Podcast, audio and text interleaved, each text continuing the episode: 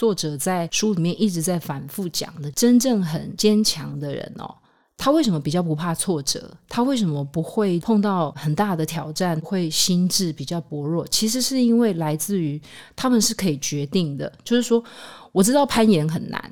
但是我呢，因为我真的很喜欢，所以我愿意自己再去尝试。这些是没有人逼我的。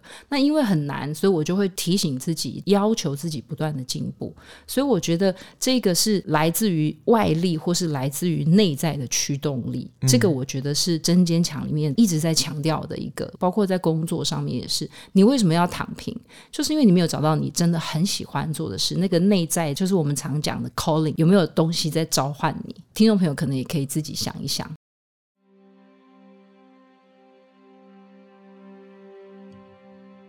欢迎收听《迷诚品 Podcast》。今天读什么单元？在这个单元里，我们会精选一本书，邀请来宾深度分享，聊聊这本书带给我们的阅读趣味、启发与思索。大家好，我是陈轩。在迷诚品的 Podcast 节目里面呢，我们做过不少跟运动相关的主题，比如说网球球王费德勒、世足比赛的相关主题等等。讨论的越多哦，我越觉得运动和阅读其实有很多的相似之处。他们同样锻炼我们的心性，刺激我们不断突破跟成长。近年来呢，有越来越多的运动教练开始写书。有趣的地方是，他们的著作其实不一定和运动相关，其实有些时候更贴近个人成长、组织管理或者是行为科学。今天我们要和大家分享的新书《真坚强》，它就是一部这样子的作品。很开心可以邀请到这一本书的推荐人、经理人月刊的总编辑齐立文来到现场，和我们聊一聊这本书。立文你好，听众朋友好，陈轩好。立文，我们今天的这一本书哦，叫做《真坚强》。其实顾名思义，它想必是颠覆了一些我们过去对于传统坚强的定义哦。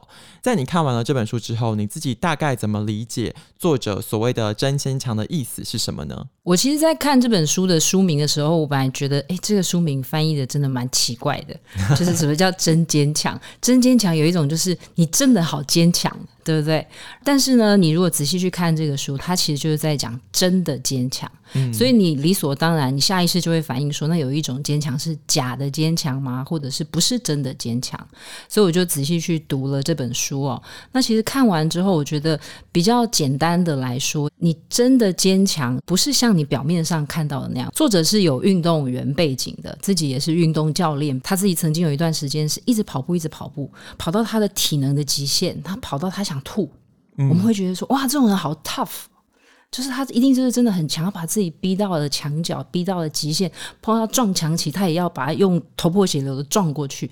我们会觉得这种好像很坚强，我们会甚至在球场上、运动场上都觉得这种人心智能力非常强。但我觉得作者在这本书里面就是要颠覆这个概念，我们的强不是要你。每天都很强，每个方面都很强，因为我们都知道，再有信心、再强大的选手，他一定也会有自我怀疑的时候，他也会有挫折的时候、退却的时候。那在这种时候，我们要怎么面对他？是假装这些不存在，掩盖这些你可能会有的缺失或是弱点，还是说我勇敢的面对？就是我有时候会很脆弱，但是我知道我会有脆弱的时候，那我怎么去克服掉这些挫折？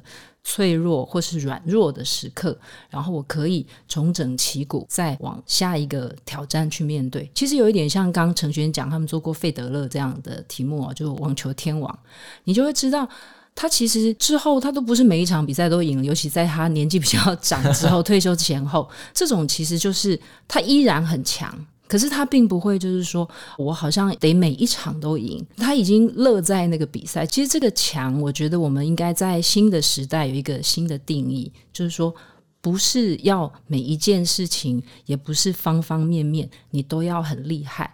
他在讲的这个真的坚强，就是你去面对你有软弱、脆弱的时候，但是你之后可以再变得更好。就是你只要跟自己比，是变得更好。那我觉得就是真的坚强，不要就是好像硬撑出来的那个是一种假的自信，也是一种假的坚强。其实丽文，你刚才已经有稍微透露，就是本书作者的一个背景，他是一个马拉松跑步选手，然后他也是一个运动教练。我觉得最近几年观察，在书的这个阅读趋势里面有发现，就是有越来越多的运动教练，他们都开始提供，比如说企业的管顾，或者是分享他们个人的运动职涯经验，去呼应大家自己个人的生命生涯经验。包括像经理人本身也有一个很专业的栏目，叫做教练式领导，然后有相关的课程。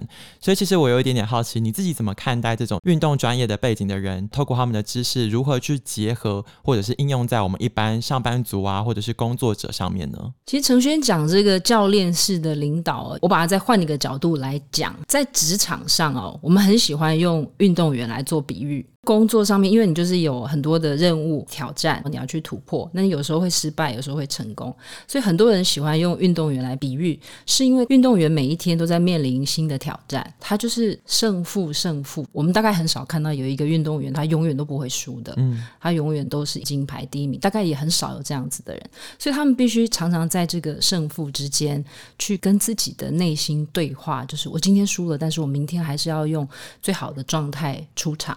在职场上面是非常多人觉得，如果你有过运动员的经验，你其实是很适合在职场上面。那你就想为什么呢？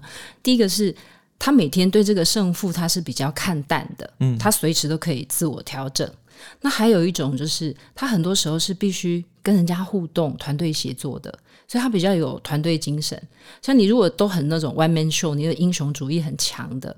我们在职场上不太喜欢这样的人，那你就可以想想看，如果运动员因为他团队精神比较好，所以我们就会觉得在职场上他应该可以相对表现得比较好。所以我觉得倒不是说好像有很多运动员会变成职场的教练或什么，而是说大家去借用这个概念，就如同回到我刚才讲的网球天王费德勒，他那么厉害，他很长一段时间都世界第一。我们常常在讲就是。世界第一的选手，谁可以教他？但是你换一个角度想，世界第一的选手，他依然需要教练，因为我们人要进步是需要 feedback，就是哦，我跟你讲，你今天这样子，你可以再微调，甚至他的生活习惯，甚至他的精神状态，倒不是完完全全是技能型或体能型的。其实一个运动员要保持在巅峰状态，他需要非常多的协助。所以我觉得很多时候我们会觉得教练这个角色很重要。是我在旁边陪伴着你，然后看见你的强与弱，看见你的高潮与低谷，嗯，然后我给你包括各式各样的协助。更多的时候是我可以看见你的缺失，我让你改进。因为运动员本来就是在做这样的追求，他一定不会说哇，你已经好棒、好棒、好棒了。尤其是运动是一种非常残酷的考验。因为我也很喜欢看网球，我记得某一任的网球天王是 Pete Sampras 山普拉斯哦，他是一个美国的网球天王。我记得他大概三十岁出头左右就退休了。当时在面对那个二十岁的快腿，他就觉得说：“我看见他们这么快，我已经累了，我已经跑不动了。”所以其实很多时候运动员是需要教练从旁做各式各样的身心灵的协助。所以我觉得，如果我们把运动场上放到职场上，会比较像是说我。作为一个工作者，或我作为一个领导者，其实人哦，并不是是赚很多钱，他很快乐。像哈佛商学院有做过研究，人会感到快乐哦，在职场上，都是因为我每天觉得我有 progress。progress 有两个意思，一个就是我一直都在进步，另外一个就是我工作都有进度。不然你会觉得我就是在原地打转。所以你就会知道，诶，如果有一个教练，或者是有一个你的主管，为什么说主管要像教练？他就是陪伴你，让你每一天都觉得说，诶，我有成长，我有进步，我有不好的时候，你会告诉我怎么调整。你不是打骂。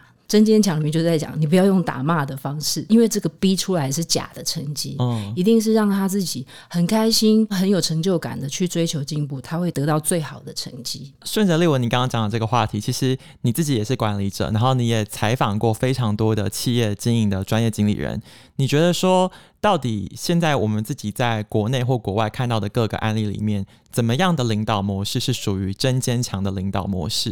因为像前几年贾伯斯传啊，或是 Elon Musk 的传记出来的时候，大家好像也一度蔚为风潮，觉得这是一种成功的样态。可是我觉得本书的作者好像不这么认为。那你自己怎么看待呢？我也看过伊隆马斯克、贾伯斯的传记，他们两个人哦都是。比较极端性格的人，我自己常常在阅读或是介绍书的过程，更常举到贾伯斯，因为我们对于领导力这件事情哦，我们常常觉得说。贾伯斯因为他的成绩很好，就像陈轩在我面前，他用的是 iPad，对不对？我用的是 MacBook，我的手上戴着 Apple Watch，对不对？就都是苹果的产品，所以我们常常觉得贾伯斯很成功。可是你如果去看贾伯斯的传记哦，他其实是在领导者的风格上面哦，你真的很难跟他一起共事。我在书里面常看到有些人其实每天跟他工作都很想哭，很想死，甚至有的人会觉得说。他如果不让我离职啊，我就要在他的办公室里面小便。你就知道他其实是给工作者非常大的压力。然后我其实，在真坚强的推荐序，我也写到伊隆马斯克。伊隆马斯克在很多文章里面都很推崇他有一种 hardcore 的工作文化。就是他可以睡在办公室里面，他也可以睡在车厂里面，然后他可以一天可能只睡一个小时、两个小时、三个小时。可是像这样子逼出来的文，或者像贾伯斯这种很严厉的风格，我们常常说贾伯斯的完美不是只有电脑外壳的完美，他连里面的线路都要整理的。嗯，所以你就知道像这样子的人，我们常常会推崇说他们是很杰出的产品制造者，但是他是不是一个杰出的领导者？我觉得这个我们需要重新去思考。我们到底想要在职场上面宣扬一种什么样的文化？我们希望同仁们可以在相对比较。身心都愉快的环境里面工作的时候，那也许贾伯斯跟伊隆马斯克这种比较 hardcore 的，或是比较苛刻的、比较苛求的，我们就要去想：如果我每天都把程轩压迫到他都不太能睡觉，他精神状况也不好，但是程轩有可能交出很好的成绩，我就会产生一种错觉，就是好就是被我逼出来，然后你就会对其他人都会这样子。对。而且我不是只有对其他人也这样，这是一种回应，对不对？对。另外一种回应就是，我下次再多逼你一下，嗯，你说不定会变得更好。所以我觉得，如果你有这样的逻辑，其实，在真坚强里面就一直在讲，不要再这样做了。就像我刚刚前面讲这个作者，他跑步跑到吐，可是你如果看书里面，他那个吐哦，其实是一种病，他声带有问题，所以他其实跑到一个状态的时候，他真的喘不过气，他那个声带的开合会变得不自然，就是该开的时候他闭起来，该合的时候他打开了。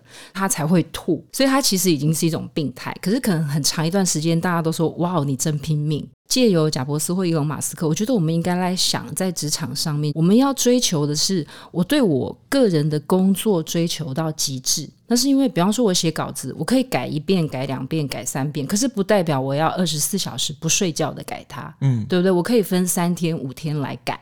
所以我觉得那个极致跟那个拼命，我觉得把命都拼了是没有意义的。但是我可以在我的工作上面追求完美，那我觉得何妨把时间拉长一点。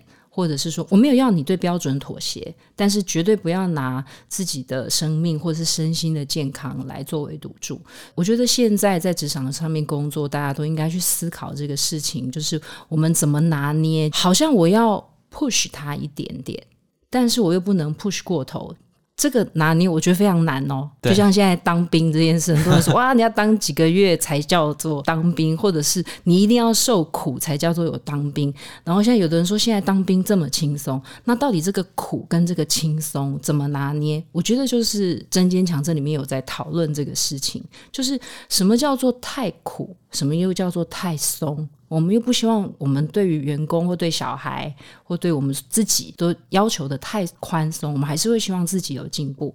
但什么时候是催过头了？它里面有讲到一个金发女孩效应，就是在讲这个：你要在很过头跟太宽松找到一个非常适合的点，那个三选一。就选中间的那个适中，大概我们亚洲的文化或者是儒家的文化也都在谈这个，就是这个适中，我觉得还蛮重要的。我觉得我们在开场到现在聊了很多所谓的真坚强啊、假坚强，我觉得那个假，与其说是假的，不如说是一种刻板印象，或者是对于成功的另一种想法。因为比如说刚刚讲到马斯克，或者是贾伯斯，或者是你刚刚讲到当兵好了，比如说像以前很红的电影《捍卫战士》，你看到军队里面的文化，好像大家就是。会有一种对于坚强或者对于成功的一个想象。那丽文，你觉得为什么我们很容易曲解坚强的意思，然后后反而会落入就是作者所谓这种假坚强的陷阱？这跟我们的成长、我们的文化或者是历史接触的媒体有什么关系吗？我们喜欢强调“吃得苦中苦，方为人上人”这种文化，我们也很肯定这种价值，就是你很努力，你很拼命。我觉得这个其实都没有什么错。我自己也很推崇在工作上面很努力的同事，甚至我自己也是会这样自我期许。可是我们常常在想说，我觉得在职场上面，或者是在人生里面，我们也会蛮常看到一种状态是：为什么会有那种纸老虎，或者是你觉得说。他其实没有那么厉害，但是他却必须盯着自己很厉害。这种可能在主管，或是父母，或是在很多搞不好政治社会领域，你都会很常看到。就是他为什么要假装他很厉害？你看，我们会去迎合社会价值嘛？社会价值会去告诉你说，有一个人每天都说：“我跟你说，其实我真的还好，我坐上经理人月刊的总编辑的位置，我真的还好。”你对这种事情，你会有两种反应，一个就是你很假，对不对？另外一个就是说。你还好，怎么会坐得上这个位置？你可能会对经理人月刊这个品牌有疑问，对不对？所以，我们对于我很弱，我还好，我们其实是不太喜欢这样子呈现，我们也不太接受这样子的人。所以，其实我们会接受谦逊这件事，但是你真的很逊的时候，我们又不太欣赏了。所以，我觉得这个拿捏还蛮重要。但是，我们应该去调整一种心态，就是我记得有一本管理上面的书叫《A 到 A 加》嘛，嗯，它里面就有。在讲到领导力这件事情，就是说它有分很多层级的。最基本的就是，就像我刚刚讲的嘛，如果我要做到经理人月刊的总编辑，或者是你要做到某一个职务的主管，你那个专业能力是好的，所以一定是你做的很专业，对不对？然后慢慢的，你可以从个人贡献者变成团队的带领者。所以他在第五级领导是总共就是有五级的。嗯、那他到最上层的那个第五级，其实讲的是很谦逊的，然后很谦卑的。他是可以认识到自己有些事情是不会的，甚至他不喜欢出风头的。你们不要太把聚光灯照在我身上。但是呢，这种谦逊，或是谦虚，或是低调，其实就是真坚强里面要讲的。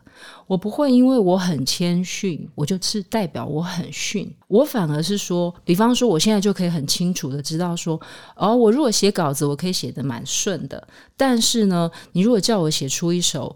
很华丽的诗，我写不出来。我就会很大方的承认我会的，我不会的。你叫我写一篇小说，我没有办法，因为我没有那样的虚构的创造的能力。可是我现在就可以承认这些无知。可是如果在我相对很年轻的时候，我其实是会怕的。嗯，我会怕说，你会不会真的觉得我很无知？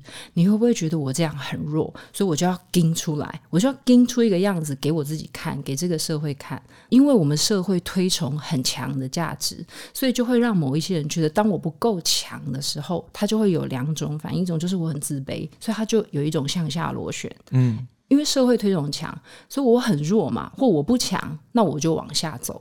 那另外一种就是走到另外一个极端，就是我要假装我非常强。那这种人，我们常常就说，有的极度的自卑变成极度的自信，他其实会变成一种极度的自大。我觉得在人生上面、工作上面都不是很有利的状态。我觉得丽文刚才聊到说，怎么去拿捏那个尺度那条线，这真的是一个不容易的功课。因为其实书里面作者也有分享一些关于大脑的机制怎么去运作。他说，假如我们过度的去淡化这个事情的难度，这也不是一件好事。因为如果你预设说这个工作很简单，没问题，没问题，可是你真的遇到困难的时候，你大脑就会说，怎么会这样？不是应该很简单吗？那他就会躺平。我觉得这蛮有趣的地方是，其实这一两年来在社群上、媒体上也很常看到所谓的躺平主义。丽文，你自己怎么观察这个现象？你觉得这跟《真坚强》这本书里面所提到的概念有什么呼应之处吗？躺平这件事情哦，我觉得要分两种，一种就是说我就是真的摆烂，什么都不做。书里面有在讲，有一个叫“放弃一切病”，它其实是在。相对于另外一种叫做你要有自主能力，你要想想看你的躺平哦，到底是什么状态？你到底是觉得说我在这一家公司，我再怎么努力也没有用，我永远也升不上去，我的主管就是喜欢打压我，我主管每天都用恶狠狠的语言羞辱我。那或者是说，这家公司就是跟我所有的价值观都违背。假设现在重视多元啊、平权啊这些观念，我就是都不喜欢这些价值。这公司所有的文化都不适合我，所以我决定躺平。躺平有的是你在组织躺平，有的是你干脆离开组织躺平，这些都有很多种不同的状态。但是你要去想这种状态，有一种是它是现实让你无能为力，嗯，就是书里面讲的，就是。我不管怎么努力都没有用。心理学上有做这种测试，他就说你一直给狗啊或是老鼠啊，你就电击它，它只要试着要走出一道门，就电击它；它要走出一道门，就电击它，它最后就会习得无助。它学会了一种叫做无助的能力，习得无助嘛，那是后天的，就是。我只要走出门，你就电我。后来啊，那个门根本就是自动，很轻松就可以开启。那些狗啊或老鼠啊，就再也不去尝试去推了，因为它已经被电击到，它已经连那种自主想要争取追求的能力都消失了。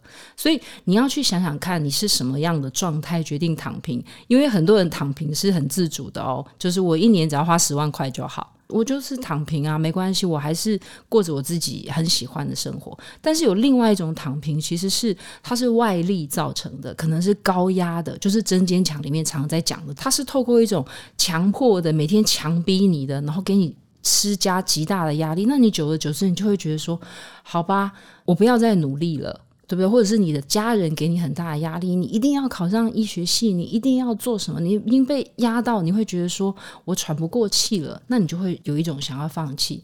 所以我觉得这个作者要讲的那个真的坚强，就是说你被逼出来的，就像有很多小孩，他是被父母逼出来的，学会很多才艺，功课很好，或者要学很多东西，他一直被逼，他一直被逼，逼到了一个极端。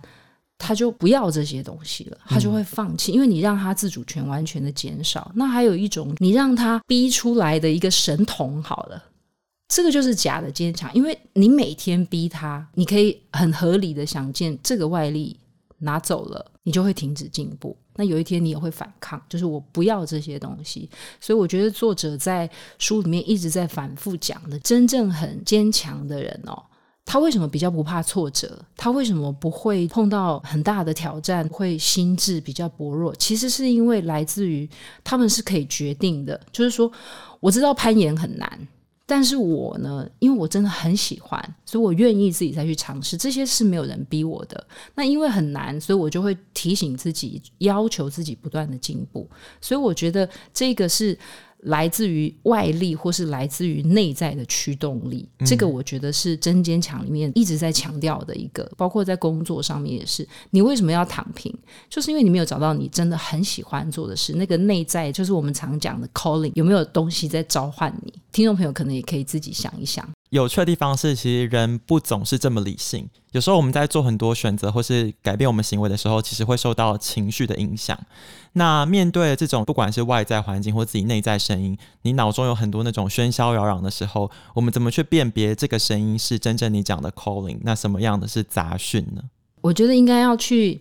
思考一件事情，就是你在做每一件工作的时候，你到底是什么原因去做这件事？比方说，像我做我的工作做二十几年，我记得我小时候好像看过一个小说，就是你把人哦每一天生活的路径画下来哦，搞不好你如果画我二十年来，就是哦从我的家里走到公司。你如果再仔细稍微再放大一点，就是哇，这个人哦，长达二十年的时间，他都是每个月都会截稿一次，而且他的心理状态就是月初比较放松，到了月中就开始紧绷，然后进入月底真正要截稿的时候，他就压力很大。你仔细画，你一年画十二次，然后二十年会画两百四十次，对不对？你会觉得这样的生活到底有什么意义？或者是在合稿看同事的稿子的过程里面，你也会想说，我会自己写还比较快，对不对？或者是我还自己写还比较好看？可是呢，改完出去的稿子也不是挂我的名字。我的工作可能有很多时候是在成就别人，但是有没有东西在召唤你？我觉得也蛮容易判断的，就是说你是不是觉得你在做这个事是为了别人而做的，或者是你是不得已而做的？嗯。因为像我刚刚讲的，我稍微用一点比较负面的角度在诠释我的工作，但是我仔细想，为什么我在做的时候没有太负面的心情？就是我没有对于那种，诶，二十年的人生其实画起来几乎是同一条路径，很像无间地狱在巡回。为什么我没有觉得它是地狱？那有很大的原因是因为。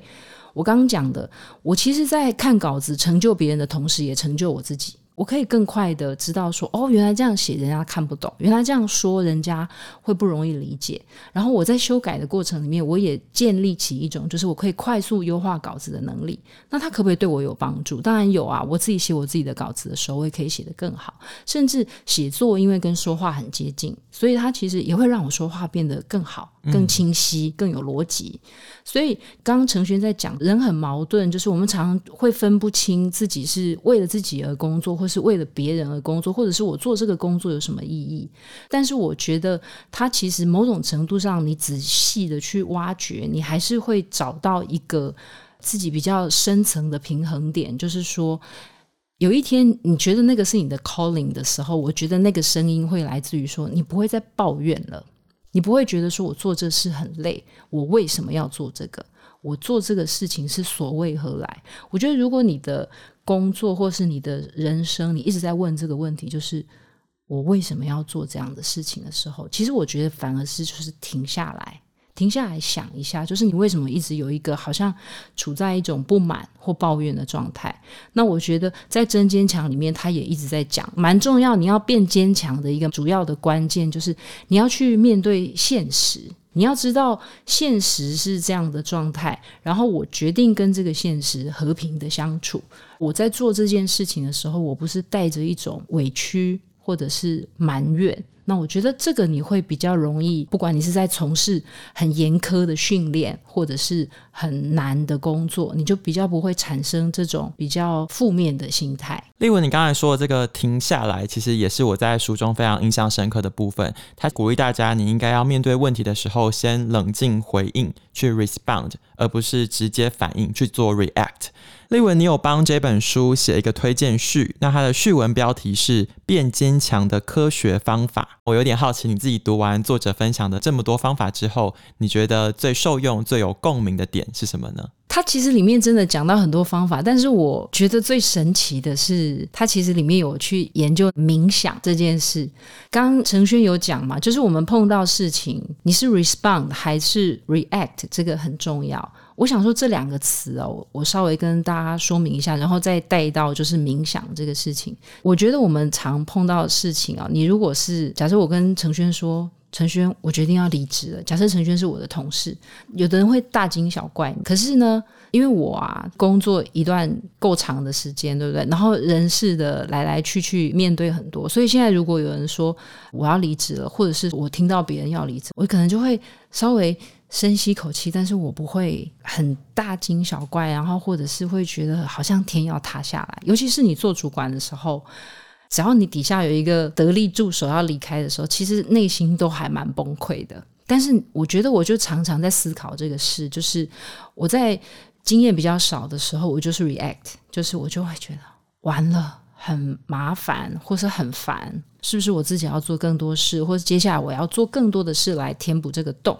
这个做更多事，包括我要赶快去找人，我要安抚团队，然后你就会想说，哇，只要有一个人离职，整个团队气氛就会不太好，你就会开始想很多。这种就是你被外在的事物抓着跑，然后你就会很 react。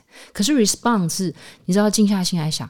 也不是没有人离职过啊，包括我自己也离职过啊。其实每一个团队没有非谁不可啊。我要怎么样去面对这所有的状况？然后最糟是什么？对不对？然后我怎么样可以快速的回应这些事情？所以我觉得大部分的人都应该要学习这件事情，就是不要太快的被那个情绪拉着跑。因为那就是 react，就是就很像膝反射嘛。我敲你的膝盖，你的小腿就翘起来。你就想，我在工作上，在人生中，我不应该，或是尽可能不要做这样的人，因为你这样不就完完全全受到外力的左右嘛。嗯。所以你其实是比较可以用 respond，就是说我想好我要怎么做这些回应，到底它会影响到我什么程度？我觉得在书里面。倒不是说他都提出什么很具体的方法，我觉得他应该是在告诉大家说，大部分的时候，我们认为的那种逞强这件事情，并不是真的很坚强，反而是懂得示弱才是真的坚强。我刚有提到冥想这个事嘛，他其实就是在观察很多僧侣或者是有冥想习惯的人，他们其实在面对事情的时候，他们对于自己的心灵。跟发生的事情之间哦，它是有一段距离的。嗯，我以刺青为例好了，我现在如果去接受刺青，我一定每一针我都觉得非常痛。